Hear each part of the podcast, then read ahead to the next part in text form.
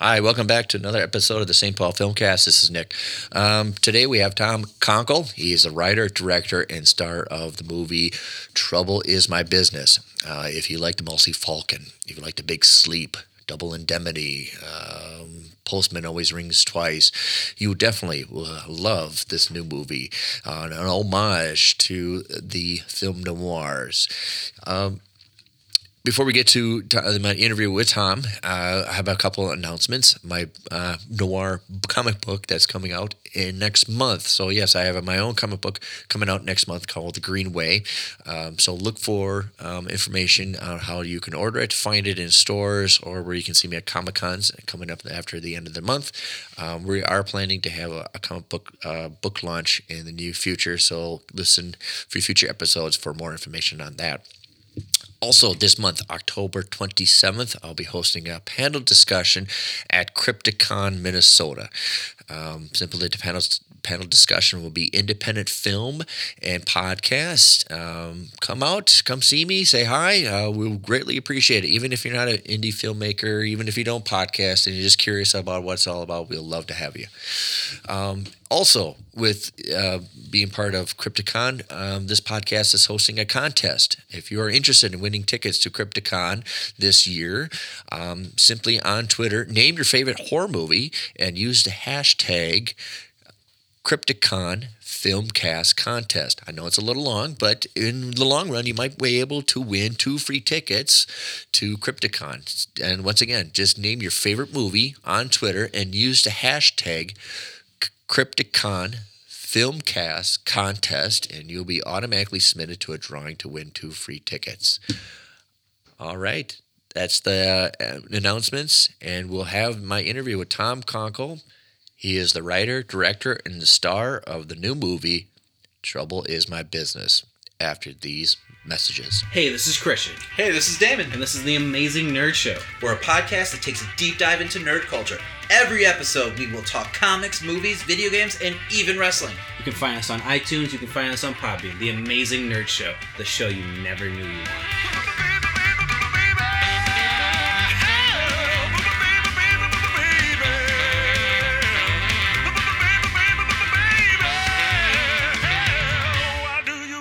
So bad.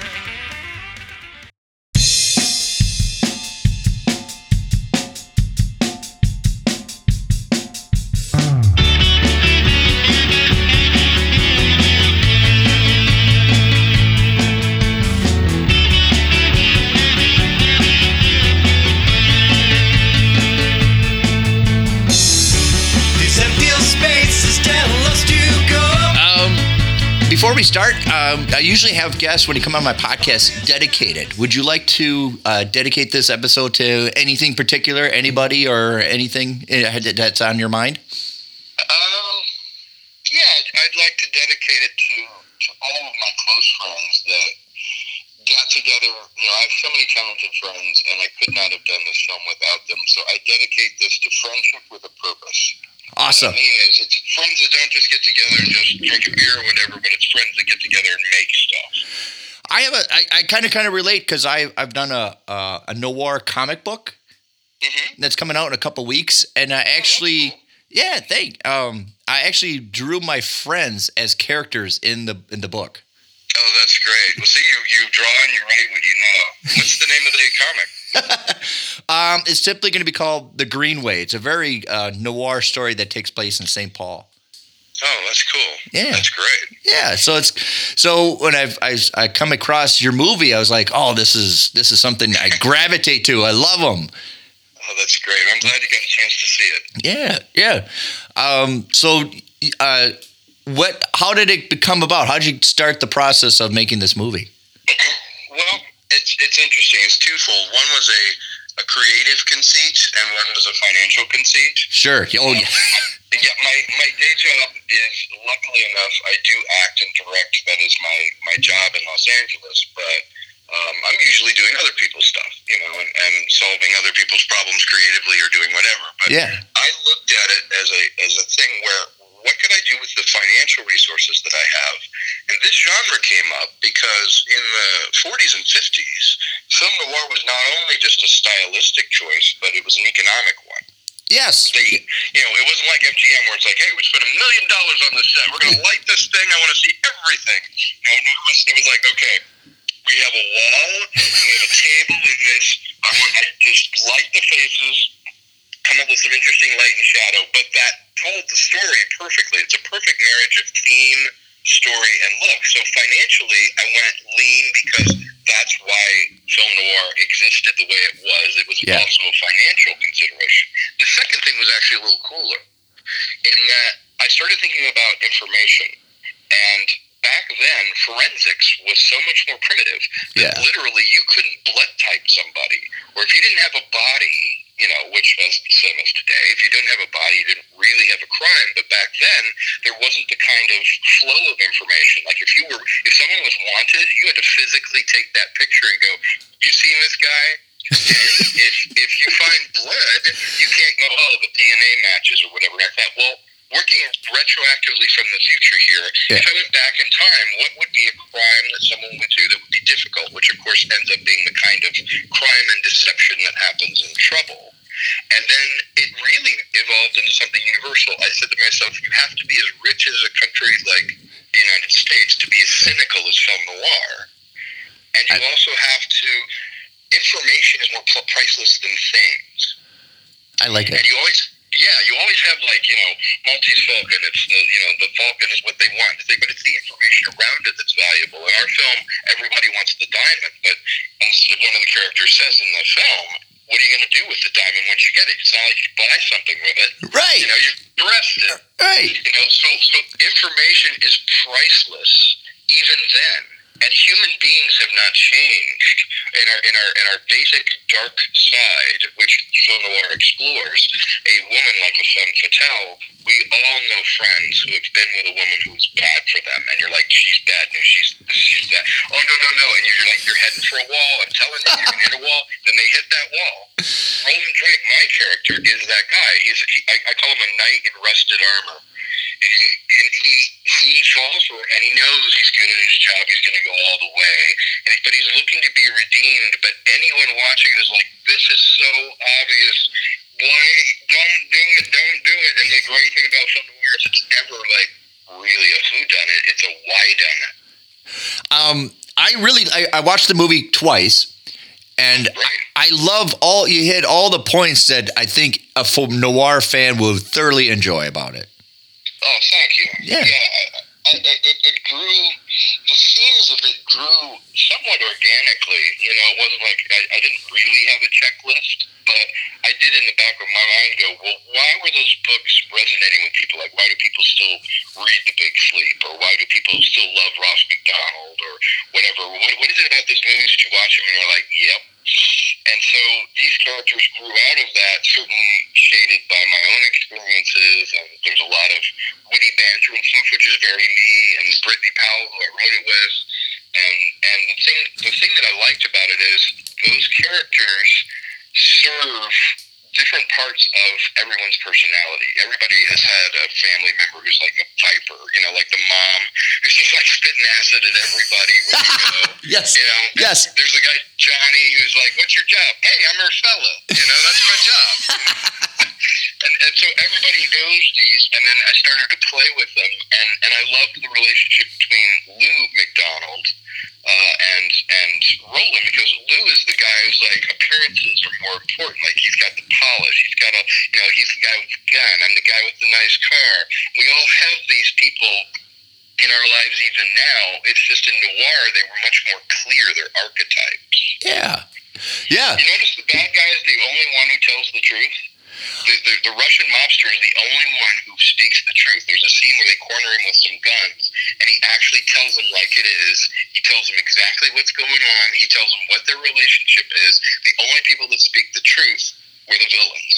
I, I noticed that a lot of like when I researched like noirs that actually it's a a lot of contradiction, right? Of Yeah. bad guys actually do good stuff, and the good guys actually kind of do more bad things. Yeah, I noticed that. I even physicalized it. I had Steve Tom, who plays. Um, you've probably seen him in a bunch of Geico commercials. He's the Geico guy. Yes, I, that's how I recognize him. Okay. Yeah, yeah. He, um, I had him look at her when she when he was talking about me, and I had him turn and look at me when talking about her instead of the instinct of when you're speaking to someone, you would look directly at them. Yeah. What that is is he's doing the opposite. He's he's going, "Are you sure you would destroy him at no at no matter the cost?" And he's looking at Drake instead of addressing her. So if you notice in the film, he actually looks at the opposite person he's talking about each time he speaks when the guns are held at his head, and that's the duality of his character. But he's telling the truth. Is they just listen to him, you could roll credits. Right. They don't Right. because of greed and love and all the things that, that are human. Yeah. Well, like I said, you, I mean, you capture all of it that I like about noir. Um, my next question: did, did you did you always always have in your mind that you want to do black and white, or was that a, just kind of a I, there's a couple of things. I think black and white is distancing. And what I mean by that is it's like a dream. It, it, it makes it one step removed from reality. You notice the spaces more, you, you notice the light. It puts it into um, a place where it's okay to be um, dreamlike. yeah? Um, but the financial consideration, I'll tell you, Nicholas, this is ridiculous. You'll love the story. All right. All right. Streaming services refuse to show black and white movies anymore. Why? Go to net, go to Netflix, try and find a black and white movie. Okay. So when I got a distributor in in April, the the main consideration distributor supported the film completely. In fact, phys, on physical media, you can get it in black and white and color, you know, on Blu-ray or, or DVD. Right. But we got pushback from streaming services saying, "Oh no, no, no, we don't show black and white." We're like, "Wait a minute, what about like Doctor Strangelove? What about The Artist, which just won the Oscar?" Like, we don't carry it. And I'm like, "What?" so, so even though it was shot with the palette, I had to also consider with, with the two DPs, with, with Jesse and, and PJ, we had to have a color palette as Okay. well. So there has to be two versions because some streaming services only take color. Okay, that's what. That's why I found two. Like you had a. I found on YouTube two different trailers, one black and white, and one color. Okay. It, it is purely a consideration of if do you want the movie seen or not.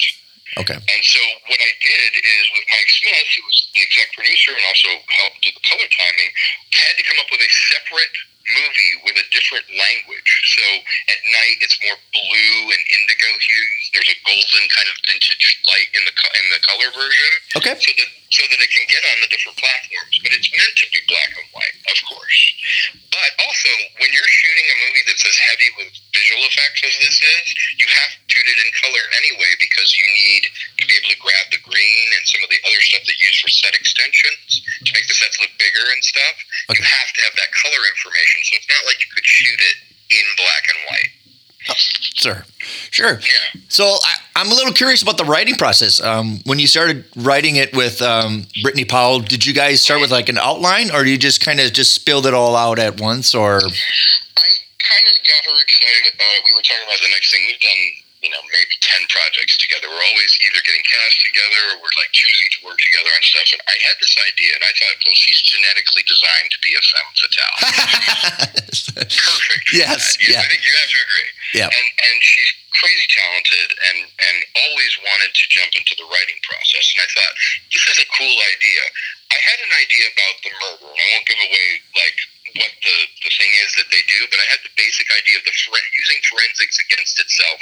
Back in the 40s, it's like, oh wow, if you did that, there's no way they'd know.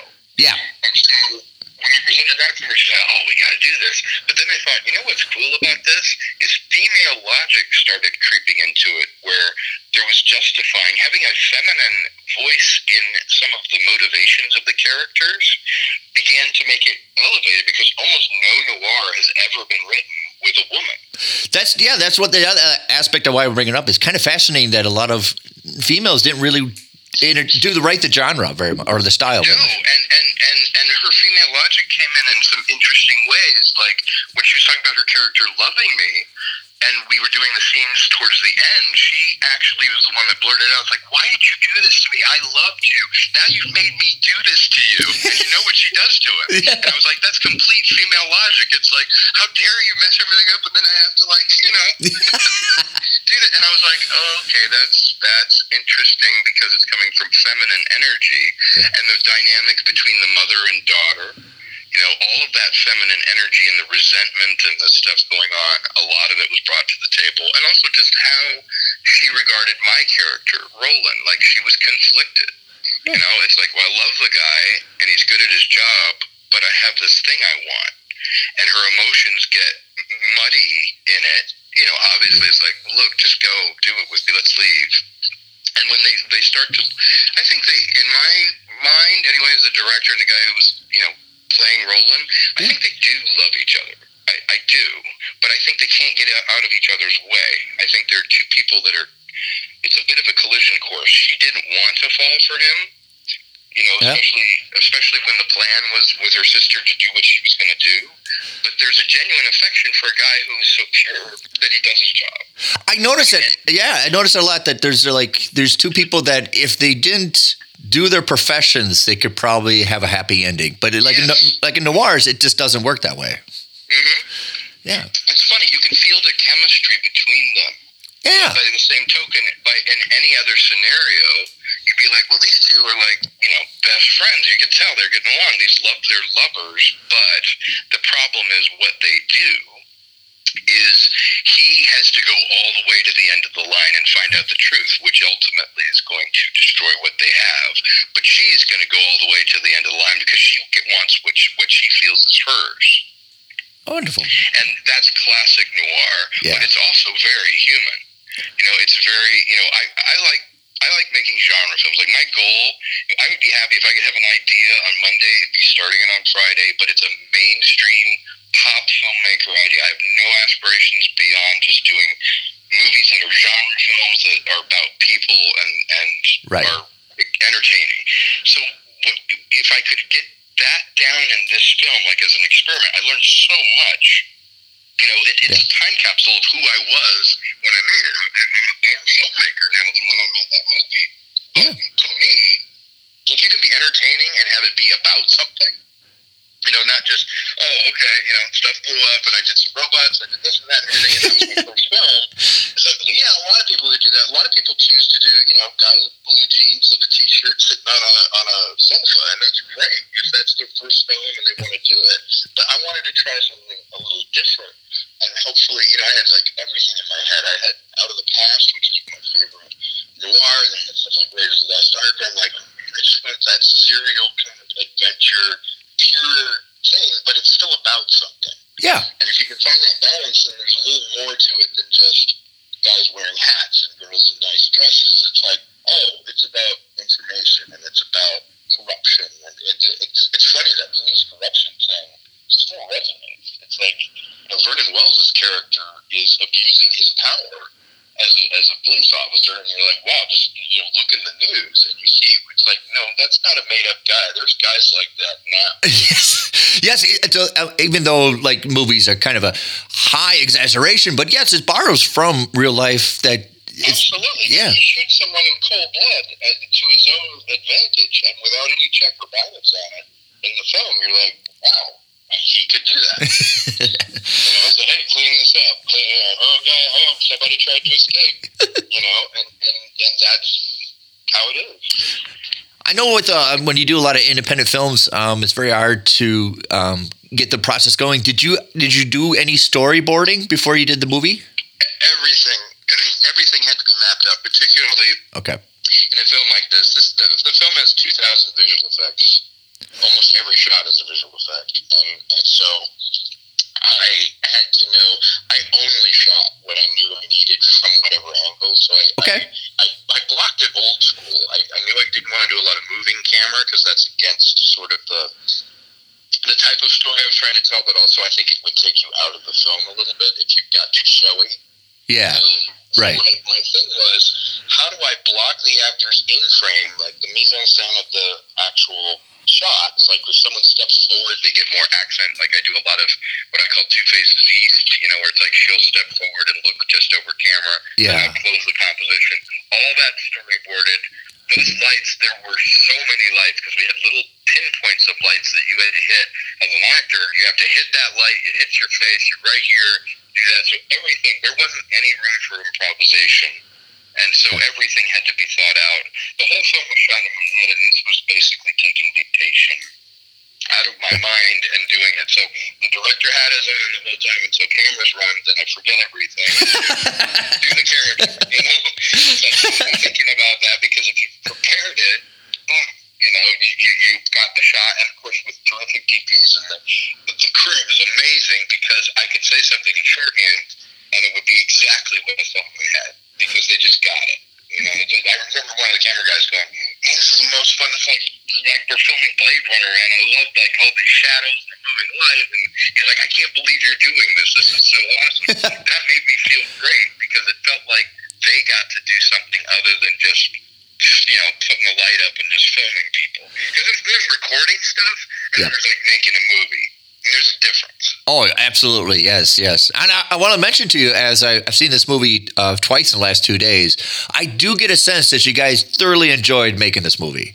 Even though you're, you're doing very well doing your parts, but it looks like you guys, everybody looks like they've really had a lot of fun making the movie. it was important. It, it, you know, I never had an argument on the set, which I'm proud of, and there was no screaming and yelling and stuff that, that went on. And you know, it's very much my personality to just, if you confidently know what you're doing and you make everybody feel like they have a safe space to be creative, but that they're appreciated, and I'm grateful that they're there. You're gonna have fun, and ironically, as a director or just even as an actor, you're gonna have a better thing than if somebody doesn't want to be there.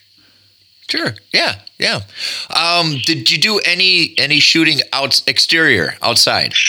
Yes, a lot of it is uh, the whole graveyard scene. Okay. Uh, that's a real graveyard we were able to find. It does look like a movie set, though, doesn't it? It does. It does. When we threw the light up, it looked like the Universal backlot where the werewolf would like for to come out at the end. Right. It's almost like you almost expect Lon Chaney to come out. Right. That's all just a lit, uh, real cemetery. Um, all the uh, all the office stuff is a physical set. This is kind of cool. You'll like Okay. diner. You know where they were uh, where where she Jennifer takes Roland to the diner to explain about the diamond and and uh, uh, they have that conversation at the table. Yeah, the That- corner table. Yeah. That is the only really existing 1940s diner left in Los Angeles. Oh, that's kind of a It's called the Nickel Diner, and there's a woman that um, bought it. It had been walled, double walled. Like there was a there was a wall that was put up, I guess, in the 70s or 80s. I may be getting this wrong, but she tore that wall down, and that beautiful diner was behind it. All of the all of the stuff was there, preserved behind it. Someone just walled in over it. Wow. So she restored the place, How did you? and I thought, go ahead. I was just gonna ask, how did you find this? Did somebody point it out to you, or? Yeah, Mo- Molly, who um, Molly Fitzgerald was was helping with this, helping you know line produce it and find stuff. She's like, my friend has, I have access to this nickel diner. I've actually been there to eat, Wow. and the lady that had it had been uh, in the film business, and so she helped orchestrate that happening. We were able to get in there for a day, and then I thought to myself, well. It's so realistic, but think about it. In the 40s, it wouldn't be special.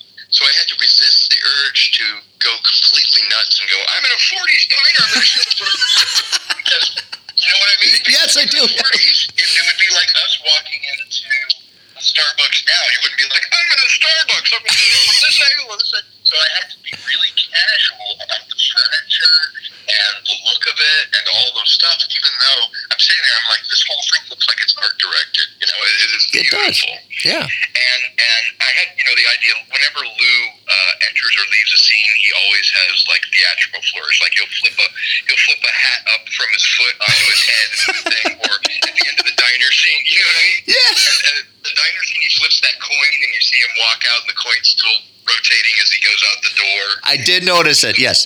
Yeah, I tried to put visual flourishes on him, and that's where the space you can kind of feel the space. And and uh, I had such a blast with it. But there's there's a number of scenes that are outdoors, like those cars. You know, when he pulls up in the car, Yeah. it's actually outside. And then I had to Mike Smith and I built already around that. So all the trolleys and all the other stuff that's in there, that car is actually sitting in a museum in LA, and we got the museum to donate the car so I could drive them around and, and move them around, but we couldn't leave the museum. Oh, okay. That's my. That was my question. So I was gonna ask you. You have some fabulous cars in the movie. Those cars are great, and Yeah. they're all authentic to the period. They had to be 1947 or earlier. And and yeah, we got police car, we got the, the cab, all these different ones. But that stuff, of course, had to be outside. Um, the next next thing uh, next thing I was going to ask you that really popped out was costuming. How did you get to to develop the costuming on the film? A lot of research. I, I started the journey just by kind of looking at it, and I'm, I'm a fan of the, that kind of look. You know, like Yep. the suit that I'm wearing at the beginning is actually the suit my dad got married in. Oh, really? Which, yeah, he, he kept it. And so it's a little Easter egg thing is like my dad was married in that suit. um, yeah, which is pretty cool. It's, it's vintage. And then um, I started looking at what, what I had, you know, for resources. And obviously for Brittany, we started shopping for, for dresses and stuff that were of the period, but also there's a lot of rental places. And so I looked at dresses that were actually worn in the 40s, you know, by femme fatales. And that Yeah, dress yeah. was actually a femme fatale dress from the 40s. Uh, a couple other ones we, we got from is vintage style. Then we brought in two costume people to really up the game. One was Eric Shane Johnson. Okay. He ended up doing Drunk History. He does all their stuff, like the recreation stuff for Drunk History. Oh, wonderful. Yes. Okay. Yeah, and then this uh, Chantal Filton, she is she did all the Queen Mary and all the uh, I think the Cicada out here, which is like a jazz club, you know, for she knew where everything was.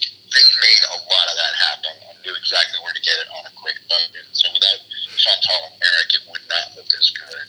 Uh, the rest of the stuff is costumes literally I bought or I hit thrift stores because in LA there's a lot of cool 40s stuff. Did you were you able to keep all the ties you have in the movie?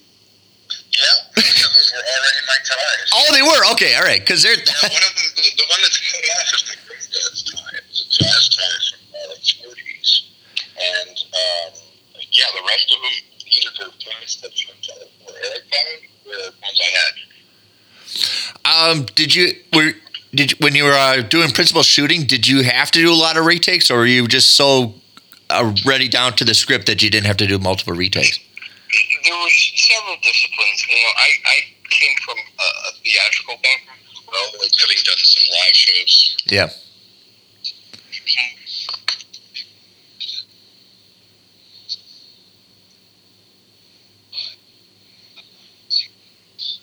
Oh, I can't. Giving an actor retakes and stuff, but I would say the shooting ratio is like five to one, seven to one. Okay. maximum. So the, I'll put it this way: there isn't a sequence in the film uh, that. Well, let me rephrase that. There isn't something we shot that isn't in the film.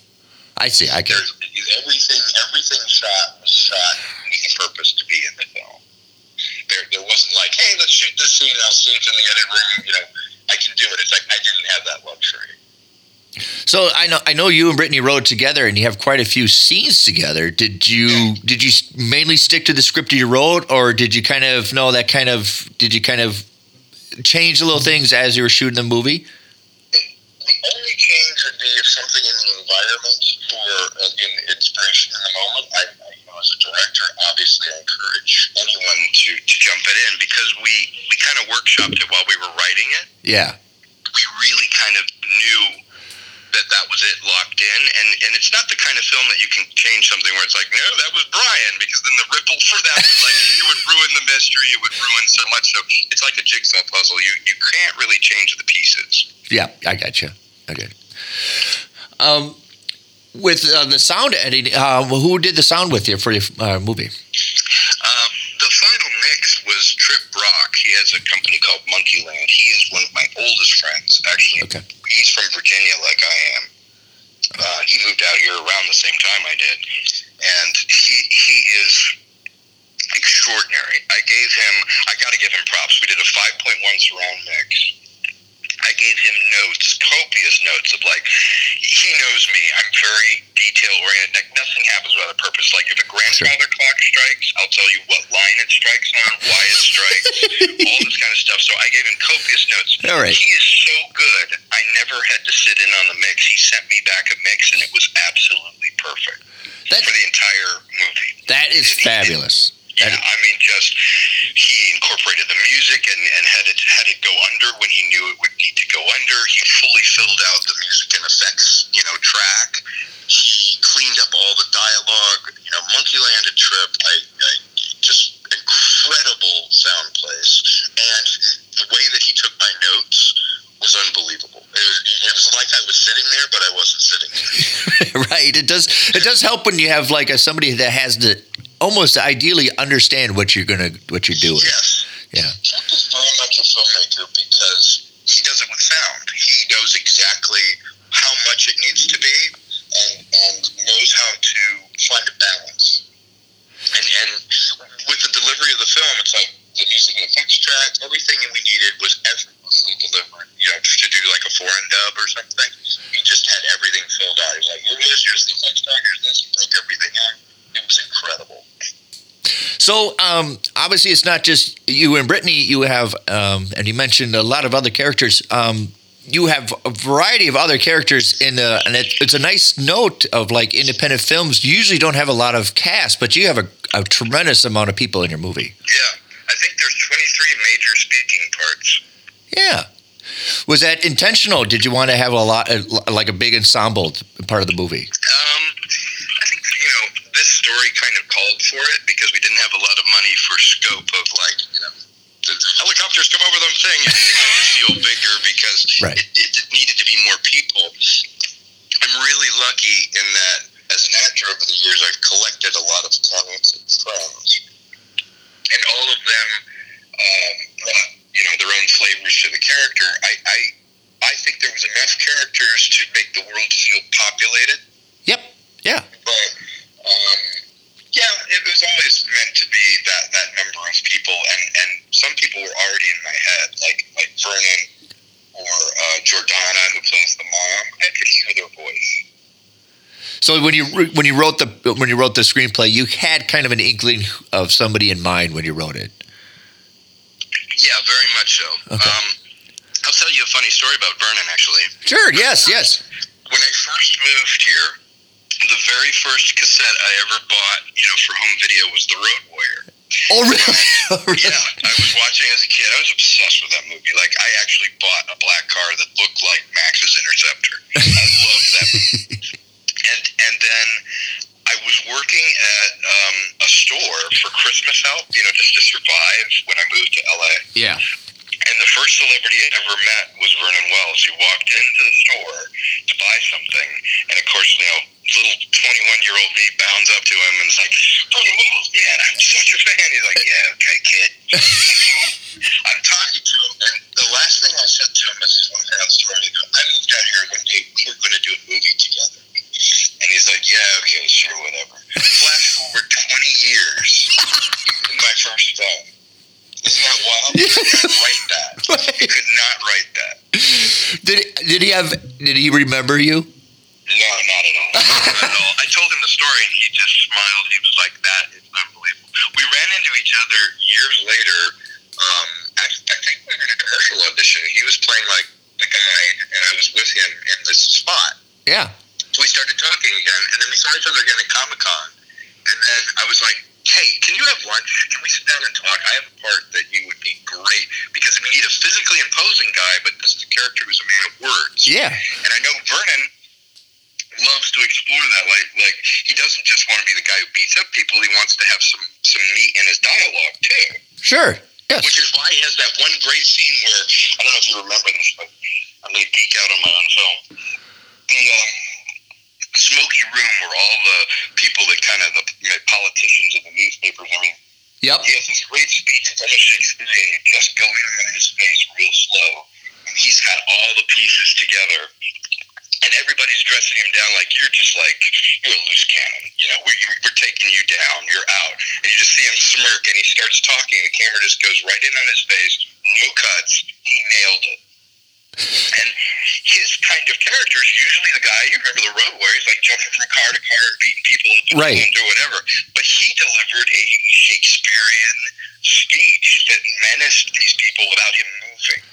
It was very appreciative because everybody who recognized Vernon Wells as very animated. And even though he's brutish in this movie, he has he's very, I think, very introverted. Yes, he's very still. Actually, the, the thing that I like about it is, and, and Clint Eastwood does this really well, is if there's a stillness to your character, there's power. Yeah. You know, you have a lot of power in stillness. Like even Drake, when she's holding the gun on him, he's calm, almost like eerily calm and still looking at her. I I like- like that. Yeah.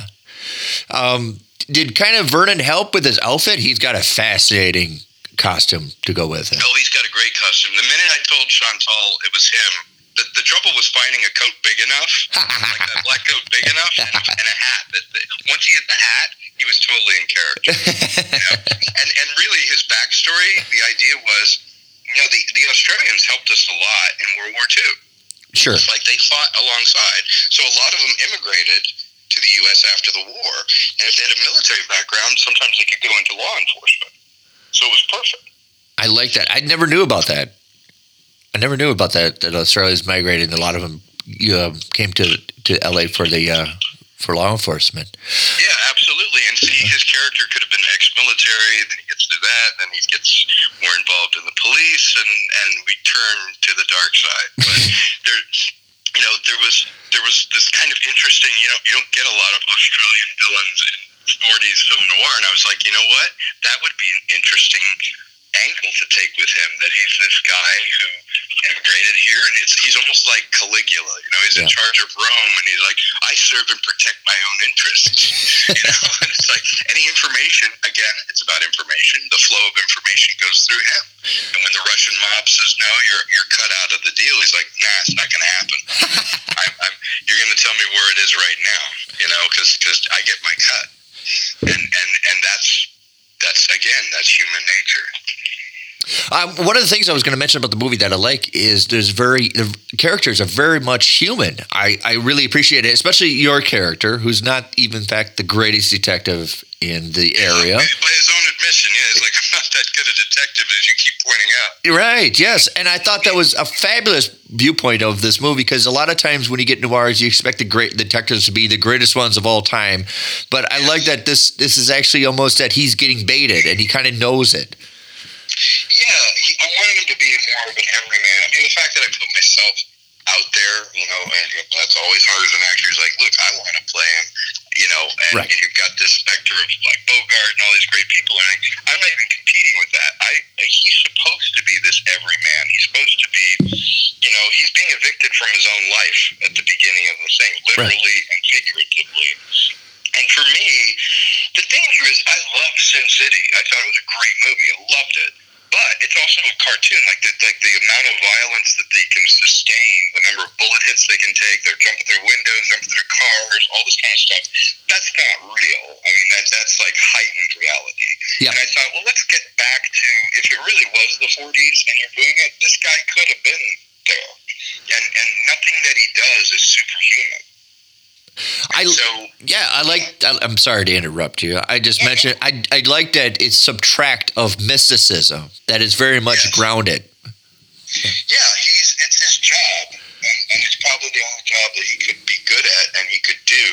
And and it, it's a real compliment to me that you say that they seem like humans because even though they're archetypes and obviously heightened versions of people, and you know it, it, anything in the '40s was slightly stylized, and film noir is stylized, but at the end of the day, there's something you should recognize in them. You know, there's something in a look like for me, one of the best Drake moments is where she goes, "Do you trust me? Do you trust me?" She gives him a little peck on the cheek, and then his expression as he walks away, and she walks out, and he's going to go look in the mansion. It's like, I don't trust you.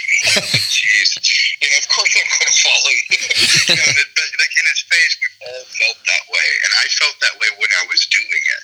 You know, she's like, "Do you trust me?" Uh, like, not really. okay.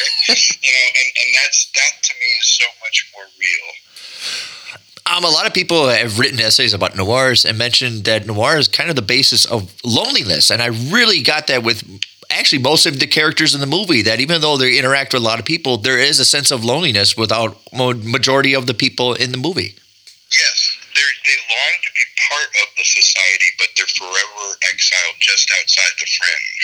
And they comment on it, they watch it. Like their business is information, but also uncovering the dark sides of people, which keeps them at a distance. You notice Lou says that's how I get to know people from a distance when he's holding a gun on them Yep. and and and, and they're all in their own little fiefdoms, their own little isolated bubbles, desperate to connect, but so they can't get out of their way because they're so dark. I yep, absolutely agree, and I think it came across wonderfully. Thank you. Yeah. We really worked on that. Um, what uh, before we go? Do you have what's your next project after this? Giving birth to this wonderful movie. well, I'm, I'm a couple things. I'm, uh, I'm I just finished acting in a, in a sci-fi project that's coming out. I have another one um, called The Noise Between, which I'm doing with uh, for a friend as an actor. Uh, I'm going up to uh, Spokane actually to film it okay. in late uh, October. I'm actually in the middle of writing uh, three different things that Luminactus is my company with Mike Smith that we want to do. One's called The Command, which is kind of Das Boot in space, which would be kind of cool. That is that's already you already got you already caught me. Yeah, oh, man, it's a great story. It would be fantastic. I, I'm actually going after uh, some great actors for it. I think it would be an amazing project to do. Uh, I have another thing that's kind of a um, a noir piece, uh, Sure. but it's slightly different. It's a neo noir. It's set in the future. And then um, the the other thing I'm working on is, is a it's actually a true story Oh, all right. called the Jet Age. It's about like, a guy who basically rescued the uh, the uh, commercial uh, jet industry from almost disappearing, and it's it's it's a, it's an untold story. But if you hear it, you're you're like, oh my god, I didn't realize it was that close to like we wouldn't have commercial jets. Wow. And and it's, it's a fascinating story. So those those three we're putting together with a couple other things at Luminactus. So I I have enough films to keep me busy for the next ten years. it sounds like that. as as somebody who's written, um, man, do you like writing during the day or at night? I prefer to write at night. You get Yeah. disturbed less, and I think I'm more creative and focused at night. I'm a night person. Uh, I have to. I'm Certainly, yeah, we wrote Trouble at night, know. And, and are you the same way? yes, I'm very much the same way. I think it's a sense of distraction. Yeah, during the day it feels like there's stuff I need to do and other things, or people call me, or it's just stuff needs to get handled. Yep, I But agree. uh, you know, in the evening at night, I can settle down and I literally see it play across my eyeballs when I'm writing it. And if I'm not disturbed, there's been many a day I look up and I'm like, oh, the sun's coming up, you know, and, and I will have written all night. You get in a trance state. Yes, I, I agree. Well, it's almost like it's writing itself, isn't it? Yes, the characters, like I said, it's dictated to me in a weird way. Well, uh, Tom, I have to say, I, uh, we're kind of running out of time, but I would say before we go, that was fast. I know it did kind of go very fast. Um, I would say thanks for coming on. I appreciate the movie. Um, Thank you. uh, Thank you for watching it. I would definitely let everybody know how to reach it. But just as a reminder, why don't you let everybody how are they able to see the movie? Okay. Um, first off, you can go to the website, which is troubleismy.biz, B-I-Z. Um, you can see it in black and white or color on disc, on DVD or Blu-ray. If you uh, go to Amazon or if you Google it, it's on you know Barnes and Noble, Best Buy, all the different retail places you can get it. Especially if you want to see the black and white, it's on all the streaming services: Vudu, Fandango Now. Um, you can stream it on Amazon, uh, Google Play, all those places. All of them are linked on troubleismy.biz. Um, so if you put in "Trouble is My Business" movie on Google, you will find it a bunch of places. Oh, wonderful, wonderful. Oh, iTunes too. I should mention it looks really good on iTunes. The download of it is beautiful. We shot this in 4K, Okay. and um, so the sharpness on it, if, if something like that, if you could download it, you know, versus streaming, it looks beautiful. I'll have to give it a, ch- a chance because I've, I've only seen the. I'll have to look, definitely have to look at it through iTunes to see what the Oh difference yeah, is. pick up the Blu-ray, man. That that's the sharpest. It's amazing. All right. Well, Tom, um, thanks for coming on. And as a guest, um, my last question for guests that come on um, is always Tom, what is Yep. your favorite movie? Oh my god, it's like picking a favorite child. I know. I did. Yeah. Oh. It doesn't have to be the absolute favorite. It's just one of them that you. Well, there's been ones that are signposts for me. Okay. You know, ones that have just changed me. Um, If there's more than one, feel free to mention them. yeah, I, I was going to say, just going backwards, it's so many. I mean, you can see why I want to make mainstream pop things. It's Like Yeah. the obvious ones, Dark Knight just spun me around about what you could do. That's a noir superhero film. That's you know, I'm a huge fan of Christopher Nolan. He and I are very similar. Every time I hear an interview with him, I'm like, yeah, yeah, and I do that, and that's me, and that's my personality. Um, love uh, Raiders of the Lost Ark. I love The Matrix. Um, I have so many Sure. Star Wars, Empire Strikes Back. Um, there is not one, you know, that is that is like Stripes is one of my favorite songs. so there, you know, there are so many. There, I have about a hundred number one films, and then all the other ones underneath. Thomas, Thomas, sounds like you need your own podcast talk, just to talk about your own favorite movies. I know, I know. Let me put it this way: I have, I have in my office, I have about 750 Blu-rays of all my favorite movies. Those are just the favorites. Right? Just not just. Depends on my mood, right? Right. Yes. I. I. I. I, I movies are just all about mood. I- It's. It's something about it that. Yeah. Yeah. You can be Yeah, happy. you just, you, it, Yeah. Yeah. it changes as you visit it too. It's like it's like what I enjoyed about it when I first saw. It's different than what I enjoy about it now. It's funny. I went to uh, real quick. I went to this rooftop screening at the Montalban, which is named after Ricardo Montalban. It's a it's a new theater uh, building in L.A. Okay. And they showed Wrath of Khan, and I hadn't seen Wrath of Khan in a long time. Man, did I enjoy that movie because I realized it's about stuff. It was about friendship. It was about like somebody being older and still feeling relevant. It was Yep. about like you know revenge and all this stuff. And I'm like, here's this Star Trek movie, and the reason people are still watching it is because when you revisit it as you get older, you're like, I've had a friend for 20 years. What if he did die? You know, then it, it, when you're a kid watching Star Trek, you're like, oh man, Spock died. Now I'm like, oh, my best friend could die. Yeah. That's a completely different feeling. It is a. Yeah. It's still. It still has power, doesn't it?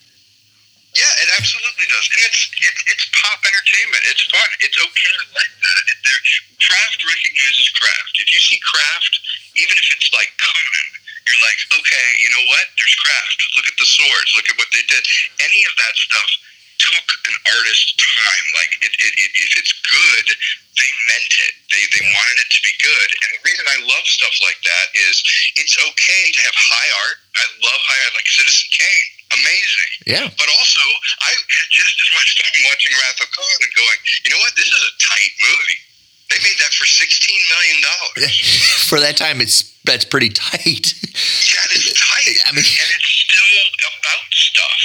Yeah. You know, like there were people that were misty eyed at that death scene, and I know they were misty eyed because they're like, oh man, my friend died. You know, it's like that's real.